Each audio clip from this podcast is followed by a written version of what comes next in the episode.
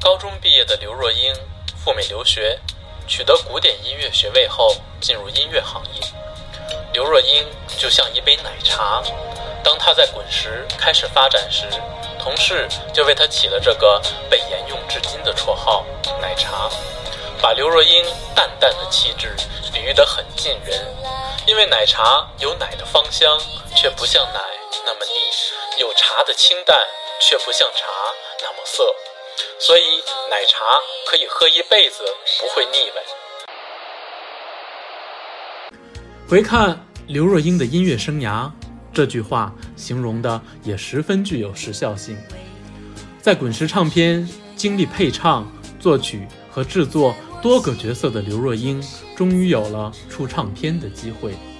然而，踏出幕后的却是因为参演的两部电影《我的美丽与哀愁》。少女小鱼，小鱼这个角色就像为刘若英而生，细腻纤薄的少女感与主动掌握自己命运的勇气，在戏里戏外仿佛重合。演员事业不仅让二十五岁的刘若英尝到了亚太影展影后的兴奋与喜悦，也顺势将她的歌唱事业所激活，带到了前台。两部电影的名字。出现在了专辑《少女小鱼》刘若英的美丽与哀愁，刘若英也圆了自己的歌手梦。无论是演戏还是歌唱，刘若英都释放出一种浑然天成的美丽与哀愁。在电影《天下无贼》结尾处，那一抹不动声色却悲痛入骨的泪珠，或是歌曲《很爱很爱你》情到深处的成全与放手。回味都令人感动而陷入作品的情境。遗憾是刘若英最常诠释的一个主题，她用一首《后来》唱活了我们人生中得不到的结果、相遇与离散。导演电影《后来的我们》，刻印一段有情人难成眷属的遗憾，同时他也亲身演绎了如何与时光相伴。消解人生中的种种求不得，终得爱人与家庭温暖身畔，为爱痴狂的飞翔于岁月，然后轻轻落地，把温柔通通沉浸入戏里、歌里、人生里。他用作品与生活诠释了女性在命运面前的勇敢，在情感世界中的真实，以及感恩过去、拥抱未来的美好灵魂。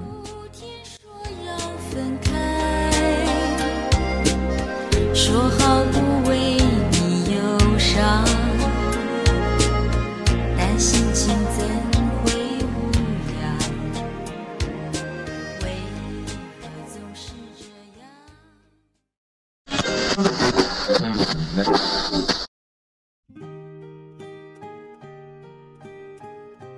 ？Hello，各位听友们，大家晚上好，欢迎收听这一期的世界无限大。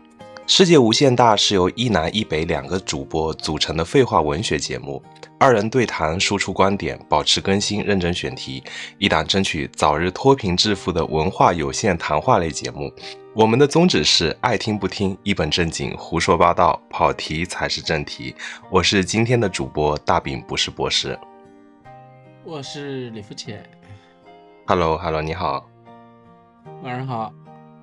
我我最近在刷朋友圈，也看到很多卖票的，黄牛啊什么之类的，也到处到处都都在巡演呢。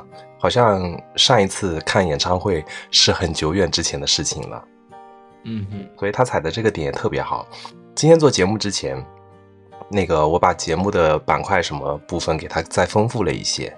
接着是呃，打开某云音乐。然后虽然说现在很久没有用了，但是它今天是说是上线十周年的日子，我就打开它里面看看这十年当中听了哪些歌是比较多，然后它一年一年回顾哪些歌曲是你那一年当中的金曲，那你听的比较多的歌手有哪些呢？刘若英、朴树，你不觉得这有点牵强吗？一开始我们把答案都告诉大家了，这会儿还铺垫呢。重来，朴树、刘若英，一点悬念都没有。嗯，为什么会突然间想聊刘若英啊？因为他最近在开演唱会嘛。我觉得对我们南方人来讲特别不友好，你知道吗？原来我在录这个这个这个片花的时候，然后我写了一小段的文那个文稿，刘若英少女小鱼，那个什么就各种都是少女小驴，都都是 L 跟跟跟 N 这种，哎呀，我舌头都快打结了。嗯，少驴小驴啊，那没有，你这种明显是大舌头好吗？是那种梁朝伟《东成西就》里面被人下了毒的。呃，那你怎么称呼他？直接称呼他为奶茶。啊、奶茶可以啊，啊，我好久没没喝奶茶了，早知道我们录节目的时候出去买一杯奶茶来喝呢。刘若英好像是很早就出道了，但是好像在那些众神打架的年代，他好像一直都没有存在感的。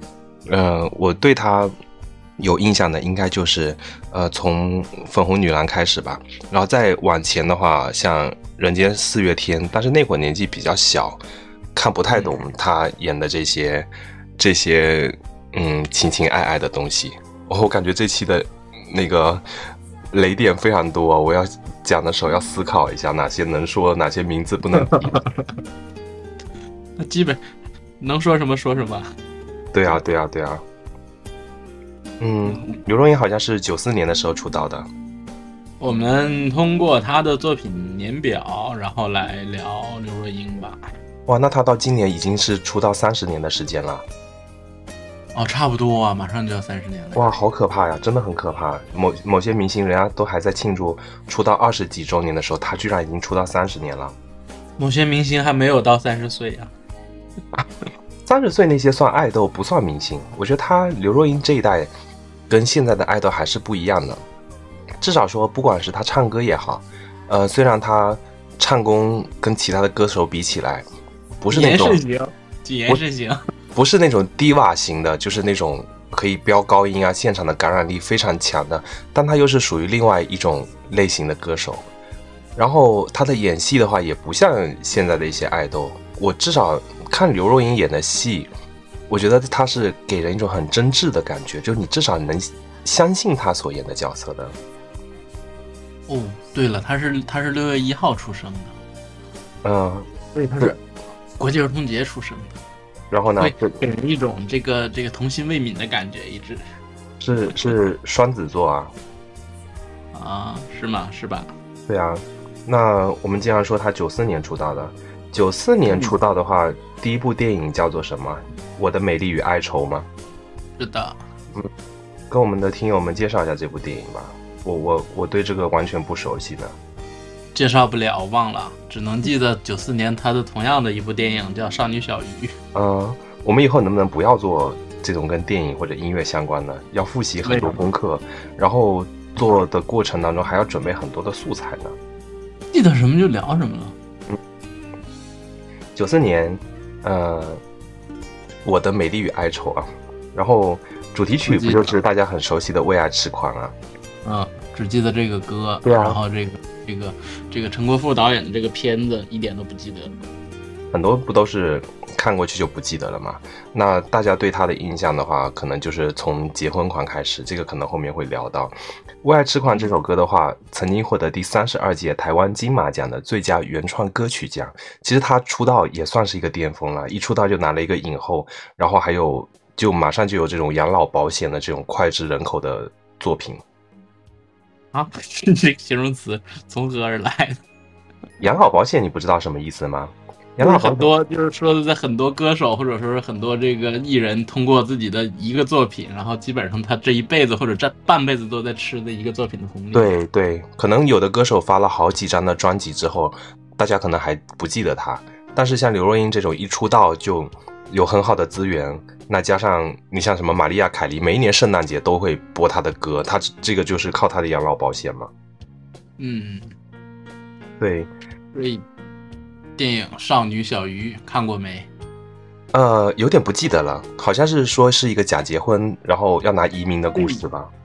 对，所以呢，他这个呃，这个电影首先这个导演是张张艾嘉嘛，OK 张艾嘉，然后这个张艾嘉对于对于这个刘若英的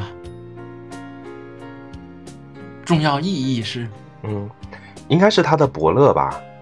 我觉得，对，我觉得是他的电影上的伯乐，呃，包括后续刘若英跟张艾嘉也合作了很多，在不同的年龄段当中，嗯，那会儿张艾嘉应该是在滚石唱片公司，然后好像，呃，刘若英也是涉足涉足音乐行业之后，像《为爱痴狂》出来之后，接着是第二张专辑好像叫《雨季》。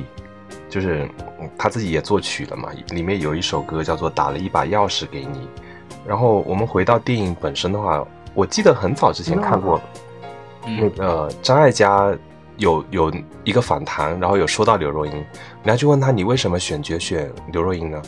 他说他出道的时候真的是太土了，非常符合那个人物当中的形象。嗯，为什么要符合少女小鱼这个土的这样的一个人物形象呢？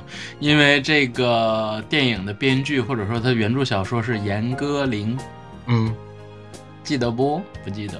记记得啊，记得啊，归来啊什么的。严歌苓，OK，严歌苓呢，她的这个笔下的女性形象呢，因为严歌苓本身作为一个女性的编剧、女性的作家。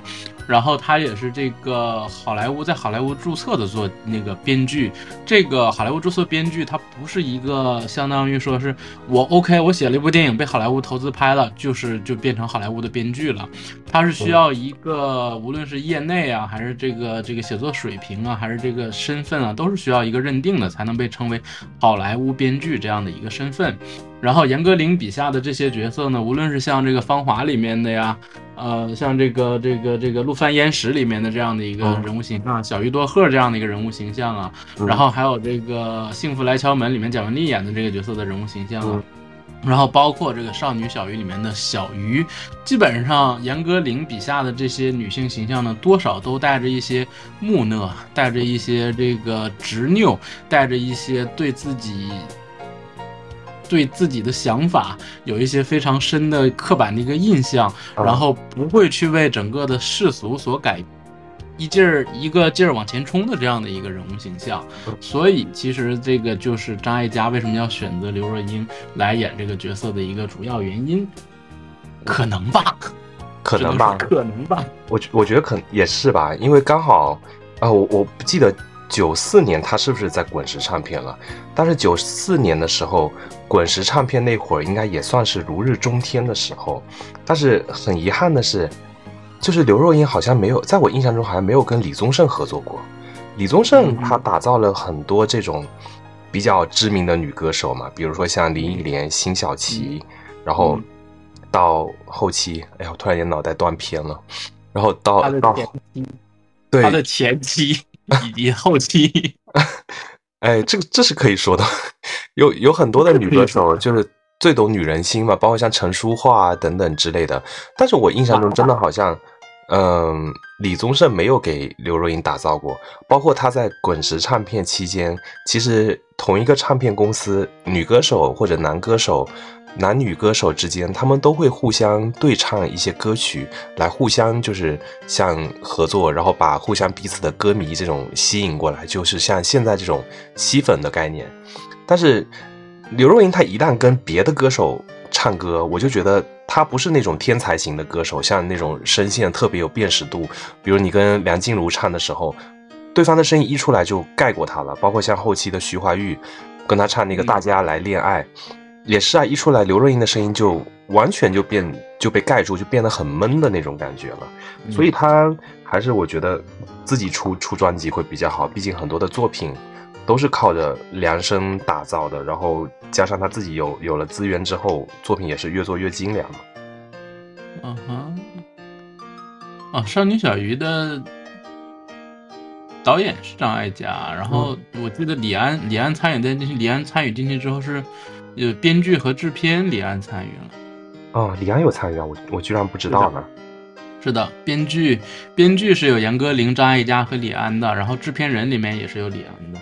嗯，少女小鱼真的，她少女小鱼拍完这部戏之后就拿了一个影后啊，可能有的人拍了大半辈子戏都拿不了影后，她真的是运气特别好，我觉得。嗯。亚太电影节的最佳女主嘛，然后然后这个其实很多，他这个片子在这个第四十九五年四十届亚太电影节上面，不光拿了最佳女主，然后最佳电影啊、最佳录音啊、艺术指导啊、最佳编剧啊，都是这个电影。你说，包括最近好像要开始颁白玉兰的奖啊，然后啊，我就很意外，刘若英也拿过白玉兰。你说有些明星，他们对白玉兰奖有一股执念，但是人家好像。就没有拿这些东西来来炒作。如果换做别的，就是哎呀，我拿过多少奖，拿过多少的音乐奖，拿了多少的电影奖，就拿各种的实际出来提高自己的商业价值。但是像刘若英，真的我觉得好低调啊，可能我关注的比较少吧。他为啥不拿他这个奖说事儿呢？嗯，是不是他的奖的含金量其实有可能并没有那么高？不会啊，你就拿白玉兰奖来说，白玉兰奖的话。你应该知道啊，是电视剧类型的，嗯哼，嗯，就类似于像应该是中国的艾美奖一样的吧？那你包括像亚亚太的影后，你也拿过这种最佳的歌手的奖，以及是一些金马的金曲奖等等，其实他算是一个挺全面的一个艺人了。而且你拍喜剧也能拍，拍了喜剧也能拍文艺片，其实很多我我觉得他的戏路还挺广的。你如果说喜剧是最难拍的，嗯。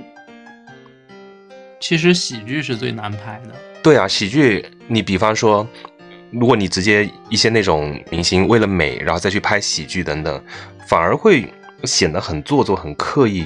但是就像前面说的，看刘若英她拍的戏也好，我总觉得她会透露出一种很真诚或者很真挚的感觉，让人会比较容易的去信服这件事。那我们刚刚提到了刘若英的前两部电影《我的美丽与哀愁》，还有《少女小鱼》。那同样呢，在九五年的时候呢，这个刘若英的第一张音乐专辑也是脱胎于前两部电影，然后这个应运而生啊。就呃，第一张专辑名字就叫做《少女小鱼》，刘若英的美丽与哀愁。然后这中间呢，比较火的或者说是一直传唱到现在的一首歌呢，叫做《为爱痴狂》。丙老师给我们介绍一下这首歌。为爱痴，你的感受是什么？给我出难题了，真的是，我都跟你说，我今天脑袋有点转不动了，然后你突然间又把这抛过来。为爱痴狂的话，这个这首歌是由他的师傅作词作曲的，然后，然后我们都知道，刘若英她刚出道的时候，好像是以一个呃艺人录音助理的身份。然后加加入到这公加入到这家公司去，嗯，然后这有一个同事是谁呢？还有一个同事啊，梁静茹吗？还有好多同事啊，谁啊？跟他做录音助理的同事，然后这个晚上晚上下班饿的不行，跑去偷腊肉的那个。呃，男的女的，我没印象了。金城武。哦，对哦，金城武。金城武也是以歌道的身份出道的，然后，对对对，然后《为爱痴狂》这张专辑的话，其实是完全按照刘若英的性格来打造的，然后，嗯，也符合她的情绪吧。那我觉得，嗯，除了唱片以外，你不觉得在九十年代的时候，很多的歌手都是演而优则唱，或者唱而优则演吗？那这种，现在，嗯，我我觉得都是为了 为了挣钱。然后都是为了什么流流量之类的，但是以前的这一类歌手的话，不管是演而优则唱，或者是唱而优则演的歌手，因为他们可能对于就是跟专业的就是专门出专辑的歌手又不一样。我觉得这一类的歌手，他本身在整个的人物上，或者是像演演出上哈，作为演员的身份，他对于这种人物。的刻画有一定的自己的理解，那所以你在听他的歌曲的时候，你就会有一种代入感，或者是他也会通过演员的方式，然后在歌曲里面去进行演绎。就比方你刚刚说娓娓道来的感觉，对，刘若英的歌就是娓娓道来的，他就是好像是一个朋友在你。耳朵旁边跟你在诉说的那种，并不是，呃，情情爱爱，然后一定要声嘶力竭的状态。包括前面你说到火星电台给他写这个歌，其实火星电台你一提到，我其实印象中很深的是周迅，火星电台曾经也给他打造了一张专辑叫《夏天》，还有我们去看海什么。然后周迅那个声线出来，哇，真的是，就是摆脱了我们一般对女歌手的印象，因为。周迅是鹅公嗓、公鸭嗓的那种那种状态。嗯哼，对，然后嗯，《为爱痴狂》这首歌应该大家是非常熟悉的。那这首歌的叫做李正帆，李正帆的话，嗯，擅长是写那种唯美浪漫的这种情爱作品。嗯，我说几首歌啊，比如说像陈淑桦的《梦醒时分》的编曲，然后赵咏华的《最浪漫的事》，呃，这这些都是由他进行编曲的。嗯，而且背靠这种滚石唱片这么好的资源，你说刘若英她手上每一张专辑其实都有一首传唱度非常高的歌曲的，但是第一张专辑的话，基本上也决定了她整个后期的调性，除非说像有非常。就是商业上有非常好的这种成绩之后，可能就会一直复制这种商业的板块。那第一张所有的歌手都是在一种摸索的状态，接着是九五年他拿了影后之后，然后发了《为爱痴狂》的专辑，然后我们到了一九九七年，九七年我很意外，我看到了斯琴高娃跟他合作了一张专，呃，合作了一部戏，专辑，戏也算专辑啊，这是一个电视剧。哦，那他那他也算是很早一批北上拍电视剧的台湾艺人啊。一九九七年和这个斯琴高娃，然后合作了一个古装剧叫《日落紫禁城》。哦，他是不是演个宫女啊？我居然有有有这个记忆啊！是的，他演了一个小宫女儿。啊，可可能那会儿大家对他的名字其实就已经有一定的概念了，但是你说要说出一些特别有印象深刻的，可能年纪小。没有什么记忆的，直到粉红女郎横空出世之后，真的方小平就给人带来非常大的影，就是记忆吧。嗯哼，对。然后其实他在刚刚提到了九七年，在九八年他依然又演了他出道合作的第一个导演这个陈国富的另一部影片叫《征婚启事》。征婚启事这个是喜剧啊？是不是喜剧啊？是爱情片吧？忘了，我看过，我我我也看过，我印象中好像是他是在不断相亲吧，还是什么的？啊，对，是是在不断相亲，就是有有一点像后期的什么爱情呼叫转移，或者是爱情左灯右行之类的。然后里面就是会出现很多不同的男明星，然后跟他在那种相亲的过程。伍佰啊，啊哈哦，你居然能记得？因为我我记得伍佰，因为伍佰本身那时候就已经很很出名了。小时候，身边大哥哥大姐姐听的也是伍佰的歌啊，啊哈，然后还有，然后还有个顾宝明，我印象很深。顾宝明是谁呀？啊，你有没有看过《侠女闯天关》啊？我吴吴奇隆，吴奇隆怎么演？然后他跟。他跟那个什么林芳斌，哇，这个说起来就年纪很大了。那《唐明皇》里面林芳斌、顾宝明演那种有点类似于老顽童的角色。顾宝明跟那个长得很像，跟那个燕赤，跟知道了，知道了，知道了。燕赤霞长得很像。OK OK。燕赤霞叫什么名字？不知道，叫吴叫吴马，是吗？对呀对呀，我经常小时候会把这些人搞混掉。啊哈。对，所以你你说到后期，刘若英会拍很多这种大陆的电视剧也好，其实这个跟她早期北上的经历也是有关系的嘛。那接着就是，嗯，她跟斯琴高娃老师拍完了这部戏，呃，后面还拍了那个《征婚启事》，接着也是出了一张专辑，又有一首金曲，《很爱很爱你》。嗯，讲讲。嗯。他早期的歌曲的话，很多都是属于翻唱类型的。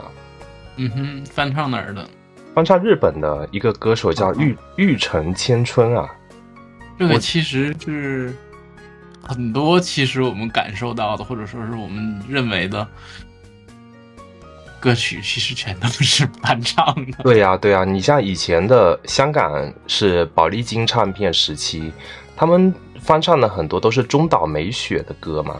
然后，其实我觉得刘若英很多的歌真的，你本身像旋律性够的情况下，因为你像听别的歌曲，它中间都是到副歌，可能一下子情绪就上去。但是如果是你曲调用的是日本的曲调，那有些旋律就是你听起来会觉得很怪异嘛，但是又挺流畅的。本身因为语言讲话的方式啊也都不一样，嗯。这张专辑的话，那你的作曲是谁呀？玉玉玉成千千春。嗯，然后他的作词嘞？作词啊，作词是不是姚谦啊？我我觉得这个诗人城啊，诗人城，诗人城。嗯，姚谦还没出现，这时候还没出现。然后这张专辑的话，哎呀，里面跟一个滚石的男歌手合作了一首歌，我也比较喜欢，就是光良。嗯，对，光良其实也是一个，是吗？嗯，是好久好久，对，好久好久。光良其实也是一个比较好的音乐人嘛。他早期你看梁静茹在滚石的时候，第一张专辑《一夜长大》。可能那会儿碰到地震就没有大肆的宣传，到后面出勇气的时候也是光良给他打造的。但是这首他跟光良对唱的时候，我反而觉得他好像没有被压下去，因为光良的声音是比较清亮的那种样子，然后刘若英的声音是比较醇厚的感觉，所以两个人在一起居然有起到一个比较好的化学效应。但是如果他跟别的女歌手合作的话，我就完全是被人家压一头的。接下来很爱很爱你之后，然后又来了一首他的养老保险。到二零零二年的时候，刘若英出了《我等你》这张专辑，里面又翻唱了一首玉成青春的歌。后来，所以造就了基本上是属于刘若英的最具代表性的一首歌，或者说是完完全全说代表作的就是这一首。后来啊，对，但其实。在这个后来这张专辑出之前，其实还有一部戏我是有印象的，就是《夜奔》这个戏啊。我不知道哎。啊，你真的不知道呀？啊啊啊！知道了，但是我都没印象不深。那个大雪的一转身，什么什么就是生离，而是死，不是生离就是死别。然后，哎呀，这个名字能提吗？就。他跟黄磊也合作了好几部的几部的戏啊，包括可以啊，对呀，对吧？像像之前的那个人间四月天啊，然后到到夜奔，因为夜奔这个，人间四月天是两千年的，对，这个叶奔应该是他们两个第一个合作的。呃，叶叶奔就是说，这部戏我最早是通过萧亚轩才认识的，这时候萧亚轩出了第二张专辑《红蔷薇》，然后里面当时就是很多。公司资源好的情况下，都会给他塞很多的电影啊或者广告歌曲。他其中有首歌叫《夜》，也就是这个夜奔的主题曲。然后作曲的话是鲍比达，嗯，呃，新新不了情啊，这个这个说应该知道。然后反正就是我我觉得他刘若英就是这段时间拍的戏就是非常的文艺，你你不觉得吗？就有一股气质，跟可能那种。做作的文艺又不一样吧，她本身好像就是书卷气特别重，然后拍戏的话就是那种民国时期那种女学生比较懵懂的形象。这个其实因为他后来还拍了好几部嘛，包括跟黄磊合作了很多部作品嘛，然后大概的状态是都是这个文艺气息比较浓的这样的一个情况。然后我看了一下，现在我现在看了一下叶奔的这个简介。这这个故事情节好好俗套啊！对啊，那就是两个人相啊，我想起来了，我看过这个，我看过这个，这这个，但是这个印象真的不是很深。是黄磊演的那个，是是那个拉拉大提琴的那个是吧？啊，对对对对对，嗯，对，两个人，这两个人又介绍又与什么昆曲演员相识互生。倾慕，但是又被什么富家公子什么什么什么，然后四人之间发生的感情纠葛纠葛的故事，好俗套的故事呀！我的天！但那时候大家肯定见的东西没有这么多啊，就会肯定感动的要死要死的。包括到后面那个人间四月天，哎，橘子红了有没有他呀？橘子红了是周迅啊，橘子红了是周迅和黄磊。对，但是感觉这些戏的气质好像都差不多啊，都是属于这种民国时期，然后看起来。很很很隽永啊，或者很古朴的感觉。但是周迅和刘若英的关系好像还不错嘞。哎，我我那天在想，我们做刘刘若英这期节目的时候，我忘记是谁了。就是我曾经看过一个小八卦，是说某个明星好像失恋了还是干嘛的，然后就跑到欧洲去了嘛。然后刘若英她就很仗义，就是这个是从另外一个明星的访谈当中看的。就是说那个谁谁谁他离婚了，还是发生家里发生了什么变故，然后情绪非常的低落，他就一个人跑到欧洲去了。结果刘若英就把所有的东西放掉，跑到欧洲去陪他。我就想，哇，这两个人居然有交集。然后刘若英这么仗义啊，就感觉看过去平时挺文文静静、很很柔弱的样子，她居然嗯能这种奋不顾身帮朋友两肋插刀，我也觉得很意外。是吗？这个对不不知道。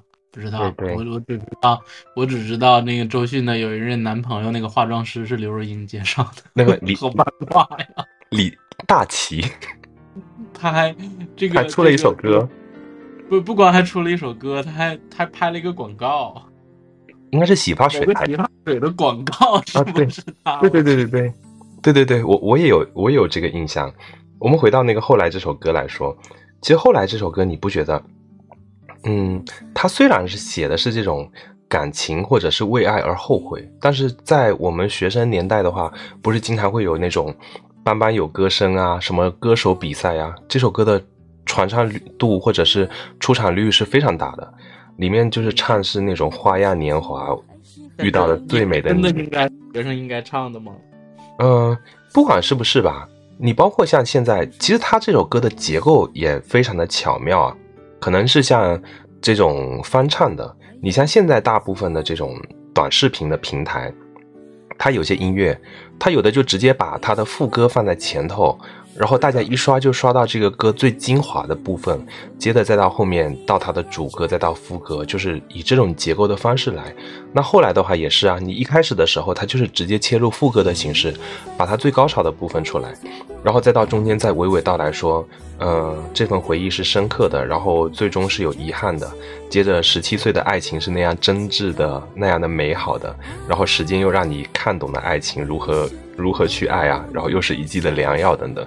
整首歌的结构其实是非常丰富的，而且你从刘若英她本身演戏再去唱这首歌，加上她当时的年纪又比较符合这种遗憾的状态，让人感觉是非常具有幸福力的。也就是我说，你看她演的戏，你会相信她所演的角色，就是好像就是在诠释这个这个人一样的。嗯嗯。对，所以他后来，这个我们一会儿再提到的，他选择自己所谓自己做导演的一部影片，其实整个的这个基调和这个和这个电影的名字都和这首歌有关系。啊、对。然后二零零零年的话，我觉得是他事业的上升期，也是一个小高潮吧。后来结束完之后，就刚刚我们说的《人间四月天》，《人间四月天》的话，刘若英也是有演。哎，这是李少红导演的吗？好像不是吧？哎哦，李李尚红导演的是《橘子红》张啊。红是你一直想说的橘子红啊？对对对对为啥不知道？为啥橘子红了就这么这么这么这么这么这么这么大的执念呢？对，我不知道哎，我我觉得以前看这些片子的时候，他们的这种基调，还有整个色调跟整个拍摄的氛围都很像，我会经常会串戏串掉。嗯嗯嗯，怎么了？因为因为这个《人间四月天》的导演叫曾念平，他是大明宫词的摄影师，啊所以可能是这个样子的状态和这个。啊，他和李少红合作了非常多的片子。这年好像到后面刘若英拿到了金钟奖的影后哎。啊哈，对啊，所以我觉得真的好低调。我在做这个对吗？我就想，对吗？就确确认的这件事情，就是李少红是他老婆吗？啊，这个我就不知道了，你一会儿可以百度一下。就李少红是这个《人间四月天》的导演曾建平的爱人。啊，这这个这个我就不知道，但是这年刘若英她获得了金钟奖的最佳女主角，哇，我发现他真的拿拿的好多挺有分量的奖哎，就是很像什么刚刚说的白玉兰，然后加上金钟奖的最佳女主角，你换做别的现在哪个明星能拿这么多奖，早就白玉兰是哪个哪个作品啊？是零七年的，那个什么什么什么结婚，对对对，演一个北京的媳妇嘛，年的，零七年的。啊，那个还很远呢，那是他那个那个事业巅峰的末期了。基本因为基本上，我们暂且定于刘若英的事业的高峰期是跟后来一起来的嘛？从这个两千年，然后基本上是到一零年前后，然后到达比较好的一个状态，是这十年应该是他事业的一个巅峰状态对，体力也跟得上，公司也就是愿意花很多的资源去捧他嘛，包括他自己本身实力也够。演的角色或者唱的歌都比较深入人心的。接着，那个刘若英在二零零一年的时候又发行了一张专辑，叫做《年华》，然后里面又有一首歌叫《成全》。这首歌的话，嗯，随着现在新媒体的出来，就被林宥嘉翻唱还是被谁翻唱，又回到大众的视野里面来了。嗯，是的，是的，对。但是这几首歌都是一脉相承的这样的一个状态，就是我好想搞对象，但是我搞不到对象；要么就是我搞了对象，但是他不要我了，然后我又很遗憾。这首歌的话，作曲是陈小霞，陈小霞给台湾很多的这种女歌手做了很多，嗯，好像被誉为是情歌教母吧。比如那个像早期的孟庭苇啊，你看你看月亮的脸，然后。到后面，莫文蔚啊，他不爱我啊，周蕙的约定是不是？还是王菲的约定？嗯，周蕙的，嗯，他做了很多，还有像，嗯，后期的像什么，嗯，下一个天亮啊等等，他其实做了很多的歌。早期你说哇，可见刘若英的资源真的很好啊！你说这么多人给他，给他这种作曲啊、制作啊。人间四月天，我我这丙老师，我突然发现，人间四月天里面演梁启超的是郎雄啊，郎雄，嗯哼，哎呀，我我觉得我们要聊一点比较近一点的作品了，真的聊一些比较远的作品。我当我想到说我们这期要聊刘若英的时候。天呐，她有好多的作品啊！我要看一下，我才有有办法有感而发。她的活跃周期，她的事业巅峰期就是一零年，从两千年到到一零年的状态呀。对对，然后到二一年《年华》这张专辑，你看多拗口，又年华又刘若英又都是这种 N L，对于我这种南方人来说，真的啊，就是来自刘若英的全新专辑《成全》，主打《年华》，主打歌《成全》。接着在二一年的时候，嗯，啊，有一个国民级的作品了。我觉得它真的是一个国民现象级的作品。当时不是很流行吉米的绘本啊，还有像朱德庸的漫画《双响炮》《色女郎》就是粉红女郎，然后里面有四个比较有辨识度的形象：万人迷、结婚款、男人婆跟天真妹。哈妹，哈妹，哈妹，对，嗯，原来好像最早。刘若英接到的角色是万人迷的角色，但是她自己说她想演结婚狂，想要有一个比较大的挑战。后面万人迷才找到了陈好。嗯，并且那个男那个那刘若英那个结婚狂那个角色，那个牙是她自己想要去装的，就是啊，然后还买了买了很多的那种那种老老的衣服吧，衣服来穿，显得自己很土气。呃，我其实里面。印象很深刻啊！包括那天就是跟你在聊这期节目的过程当中，我一直在回忆，就是《粉红女郎》播出期间的时候，哪些给我留下印象很深刻。虽然我没有重新去做功课啊，其中有一个场，嗯，类似于那个漫画的花絮吗？啊，漫画漫画的花絮有一点夸张夸张演绎的成分在了。我说的是电视剧。其实从这个《粉红女郎》这部电视剧，我们先从她选角的角度上来说，其实那会儿，如果是现在回过头去看啊，她这部里面选角真的是顶配啊！你从前面讲的女主的角度来来讲，然后包括男主，男主你看有陈坤、胡兵、陆毅，就差一个李亚鹏了，就当时的内地四大小生，几乎全部都上了嘛。然后那个叫恭喜的，是不是啊？就是对对对，是是张氏。然后包括那个，哎，这时候《还珠格格》拍了没有啊？好像应该拍了吧？拍了。里面演那个，对，里面演那个赛亚公主的张恒，张恒演演那个鱼露嘛，我们经常叫虾油。啊，你这个你这个段子不一定都能听懂。对啊，对啊，没事啊，听不懂可以听我们前面几期的节目，我没有提到虾油。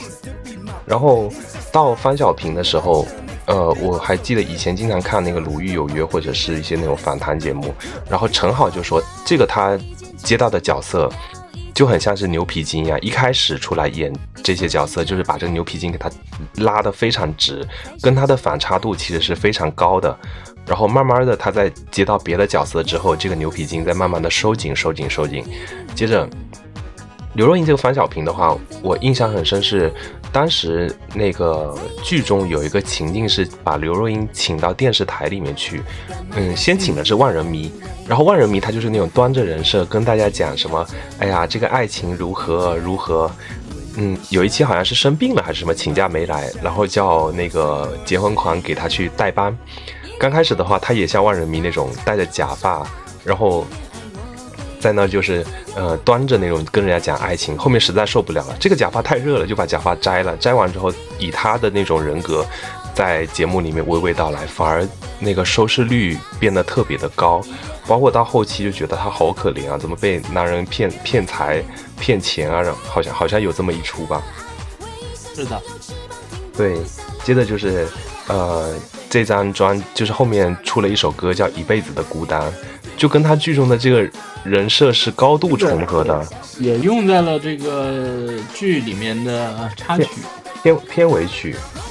啊哈，对啊，就是跟他的这个人物是高度重合的。就是前面讲的是结婚狂，然后嗯，就是结婚的时候好像是逃婚吧，他的他的对象逃婚了还是什么，后面又被骗钱了，接着又出了一辈子的孤单，这个又是他后面的另一首金曲。哇，他他的歌真的。很多啊，你随便说去 KTV 里面唱，好像都能唱得出来。然后，其实这之后还有那个双响炮，相当于是这个粉红女郎火了之后，又拿朱德庸的另一部漫画作品，然后把它改成电视剧的这样的一个情况。然后这两部作品其实都有一个特点，就是除了。在这个常规的叙事线、叙事逻辑，把整个这个故事讲完的一个同时呢，在每一集的要么是开头，要么是最后，嗯，会有一个相当于把原著的四格漫画给它演出来这么样的一个短小的这么一个片段。我怎么我记得啊？但是我记得除了双小炮以外，还有一部叫《醋溜族》啊。没有吧？应该没有吧？但刘若英不是我说的是朱德庸的那个漫画系列改编的那个醋溜。但是我想说的是啥呢？你有没有觉得这种就小的四格漫画做成一个这么十几秒、二十几秒的这样的一个小东西，和现在的短视频其实是特别像的啊？那都是有迹可循的嘛？你你有的东西，但就很很夸张啊！包括后面我在搜索的过程中看到那个叶童，他也演过。这种朱德庸的漫画，你不是叶童有一次在那个社交网络上面发了一张自拍，人家说这是刘若英老了之后的样子吗？嗯，但我觉得他俩真的也很像，包括叶童我也很喜欢。叶童跟刘若英，我觉得他们演戏就是给人一种很真挚，你会相信他，你你会带入有一种共情的感觉。嗯嗯，接着在这个一辈子的孤单跟跟跟这个专辑以及是这电视剧之后。然后我印象很深，就刘若英她接到一个新的代言，就是乌镇。嗯，乌镇这个其实和她的一部电视剧有关的，也是叫《似水似水年华》。啊，也是跟，也是和黄磊合作。我们可以看到，他这时候和黄磊演了非常多的电视剧。然后咱也不知道是真是假，反正那个时候说的状态或者说的事儿，就是他们两个要搞对象，没有搞成。这个这个我就不知道了。这种八卦，以前这种小报用各种春秋笔法写的满天飞。但是那会儿黄磊没有发胖的时候，真的我觉得很文艺啊。他还留了那种长头发嘛。那《似水年华》里面好像还有李心洁啊。嗯，还有北京人艺的老演员朱旭。嗯，李心洁就是后续跟。呃，刘若英还有张艾嘉，他们不是还练了二十三、十四十，还出了演唱会嘛？嗯。对。然后其实这个，嗯，节我们到这儿可以相相当于打一个节点，就是说从那个，呃呃，哪怕是从少女小鱼开始，或者是从这个，嗯，这个人间四月天左右这样的一个状态开始，那其实是刘若英一直在出演的一个这种相对来说比较木讷、比较文艺的这样的一个形象，对吧？嗯，对对。这个影视作品是这样的一个木讷、比较比较木讷、比较这个文艺的这样的一个人物形象。同样和他，我们看到这里面很多跟他合作的这个作品是这个黄磊。然后由于黄磊近两年啊，无论是这个发胖还是这个。还是这个中年的，或者说是角色的相对来说出演角色比较单一，然后很多人就说这个黄磊是这个他的这个文艺气息全无，不啦不啦不啦这样的话啊。但其实我看到一种说法就是，不是说或者是不能说黄磊代表了代表了文艺，然后这个文艺从这个从青年的这个清爽文艺变成了中年的这样的一个油腻。而是那个年代、那个时期，它就是一个文艺泛滥的这样的一个年代。无论是谁在那个年代，或多或少都会有一些类似于文青的气质，是年代的状态，而不是某一个人在那个时候的状态。对啊，你就像现在的电视剧，大家如果去拍的话，一说拍文艺片或者什么，估计没有收视率，然后要撕番位，流量又不够。等等，可能这部分的题材就自动被毙掉了。但是当初你看，我们回顾到两千年前后，其实影视剧很多是属于百花齐放的，包括题材也很丰富的那种状态，并不像现在这种，哎呀，各种情情爱爱，包括剧本的写的过程中 bug 有一大堆，画面很多用特效做的也好啊，抠图也好，并不像当初那么唯美了嘛。你像这种刘若英又在江南地区拍。然后又是属于那种很很哀愁的那种状态，其实是是在乌镇拍的，对对，所以后续我我其实其实对于乌镇这个我是有印象的，因为那会儿刚好是纸媒比较发达的时候，然后买了很多的杂志，不是刚好像很多的景区它要做推广嘛，然后要来乌镇玩啊，以及是像现在的乌镇的戏剧节什么，我总觉得是在那时候奠定下来的基础啊。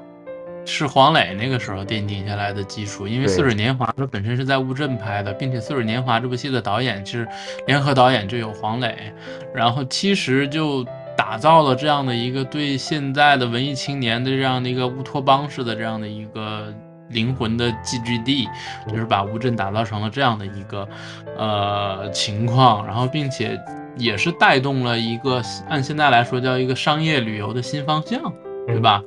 不是一个传统的景点，或者说是一个这个这个古迹这样的一个情况，而是打造一个文化呀，或者是梦幻啊，然后这样的一个整个的概念游，或者说是情境游这样的一个状态了吧？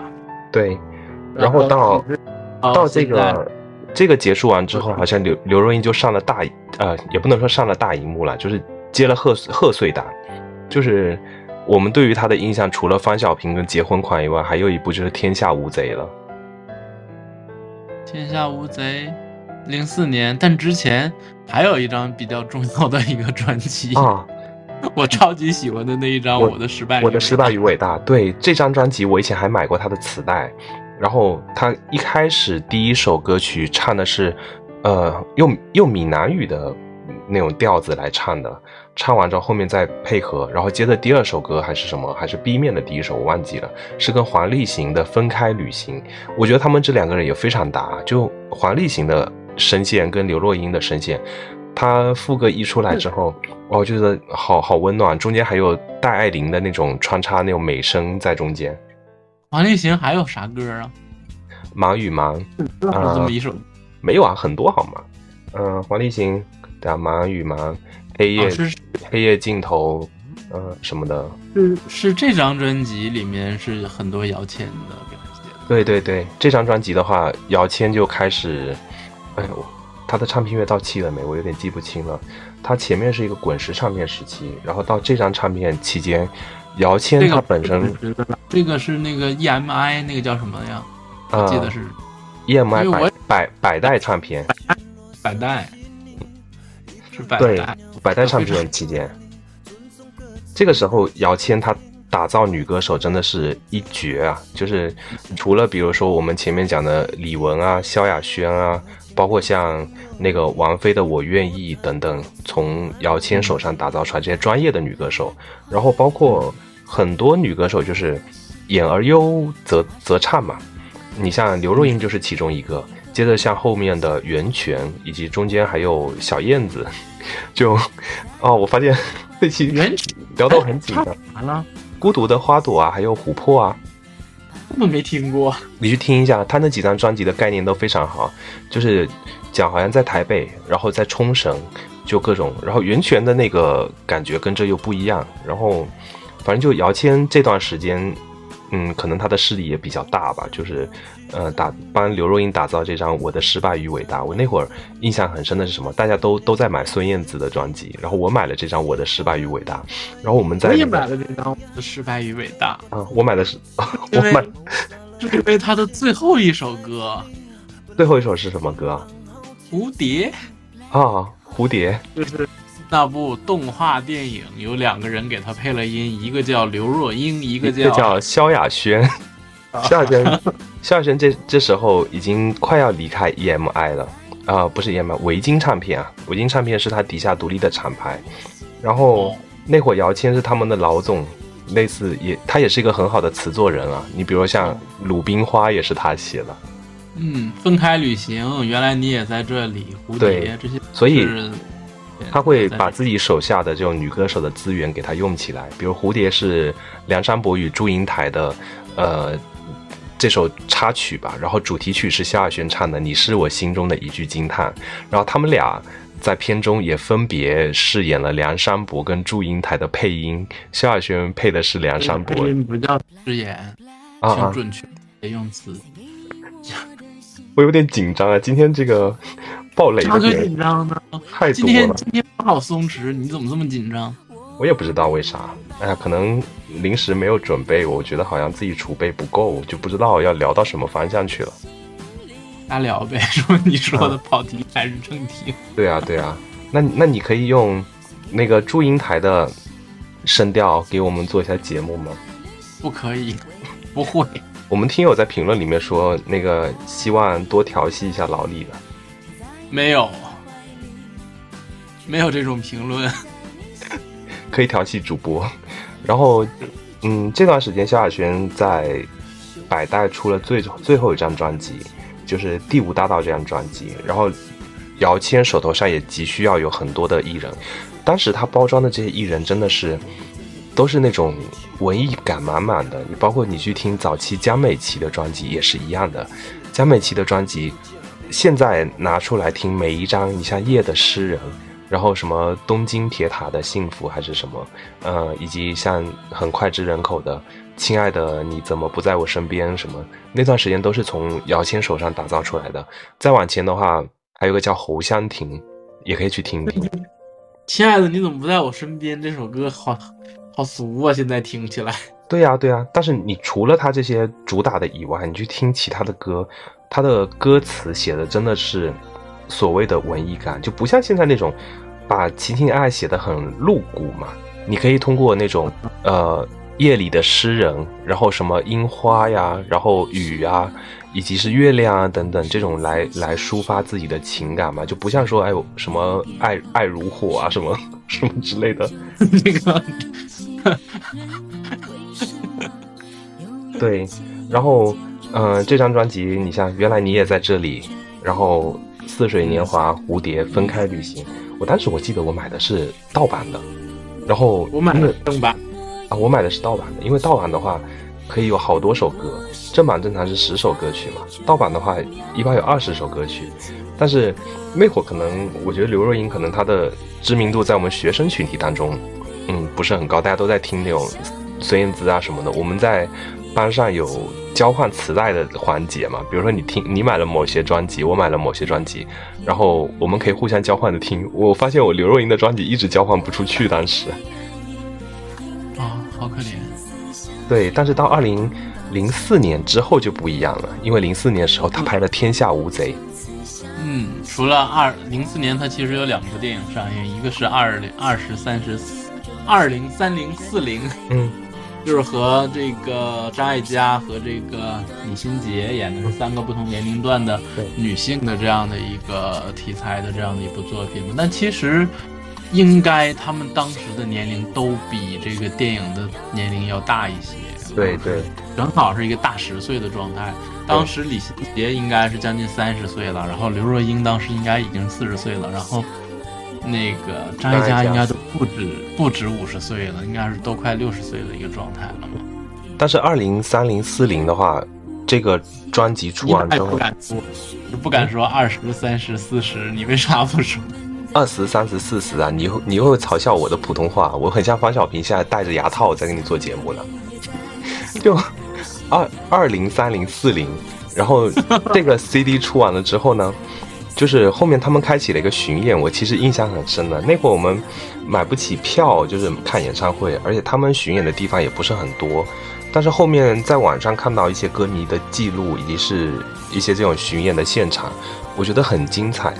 因为很多像这种巡演或者是演出，他某些歌手的话，他会拿一个这种概念，比方我这演演唱会是圣所，我这演唱会是穿越未来，我这演唱会是什么龙的传人之类的。但是二零三零四零，它是以一个舞台剧的方式来，比如那个。呃，在这中间，他们好像是一个邻居的身份，然后互相几个女生吵吵闹闹，碰到一些感情，然后张艾嘉就出来唱《爱的代价》，走吧走吧，然后中间又有一辈子的孤单等等这种穿插进去，然后几个女生在台上发疯嘛，因为那会儿就很像女子团体，不是像 S.H.E 很流行的时候，这种女性群像的概念，在在当时也是比较风靡的。那男性的话，就是后面像纵贯线出来的嘛，现在不也又风靡起来了吗？对啊，所以时尚也好，什么都是一个轮，都是一个轮回啊。各种去浪的姐姐嘛。对啊，对啊。但那会儿就这个演出，我觉得这个概念是非常好的。它是以，因为你演唱会中间可能会涉及到某些歌手唱的比较久，然后他要去换衣服。那有的时候中间就会放一些那种舞蹈啊，或者是很无聊的桥段，或者是灯光秀。演唱会会放舞蹈啊？呃，不是放，就是有些人在台上跳舞嘛，然后突然间明星在出来。有这样的情况吗？有啊。不是应该有这个这个这个驻场嘉宾之类的东西吗？呃，驻场嘉宾有，有的时候是没有驻场嘉宾的，然后会一些舞群在台上跳舞，跳大概几分钟，然后歌手换好衣服再上台嘛。但是二零，嗯。我说那好难看呀，对呀，然后二零三零的话，它四零的这个现场就是，它用的是一种舞台剧的方式，包括它整个舞台的造景就有点像话剧的那种舞台，所以我我印象是很很深刻的，就它有印象不是很深，对他他整个串场是很有意思，然后这几个女生就在台上疯来疯去的。嗯，就觉得很很有意思。然后接着就是《天下无贼》出来，《天下无贼》那也是二十年前的了，两千零四年的呀，冰对呀，我我们的电台为什么做的老人味这么重呢？真的搞得粉丝都没有办法关注了，大家没有跟我们没有共同的话题，也没有共同的回忆啊。所以下次请做一点新的题材，OK？做什么新的题材？然后我们下回再说。如果大家有什么想在节目当中听的，或者是想跟我们讨论的，也欢迎给我们留言。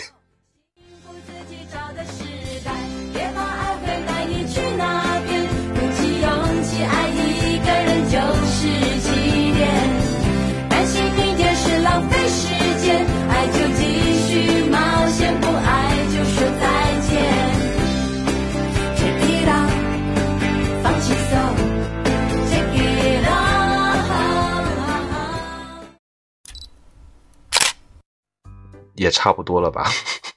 我 这期节目怎么越怎么越做越随便啊？这个嗯，以后发展成常态就就习惯。Hello，各位听众朋友们，大家晚上好，欢迎收听今天的世界无限大。世界无限大是由一男一女一啊，留下来给我，把这留下来给我。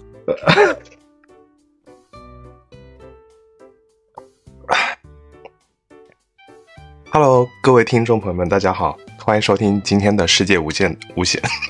等一下，等一下，我 我家长。等一下，等一下，等一下，不行啊，我们不能做这笑电台。哎呀，无所谓啦。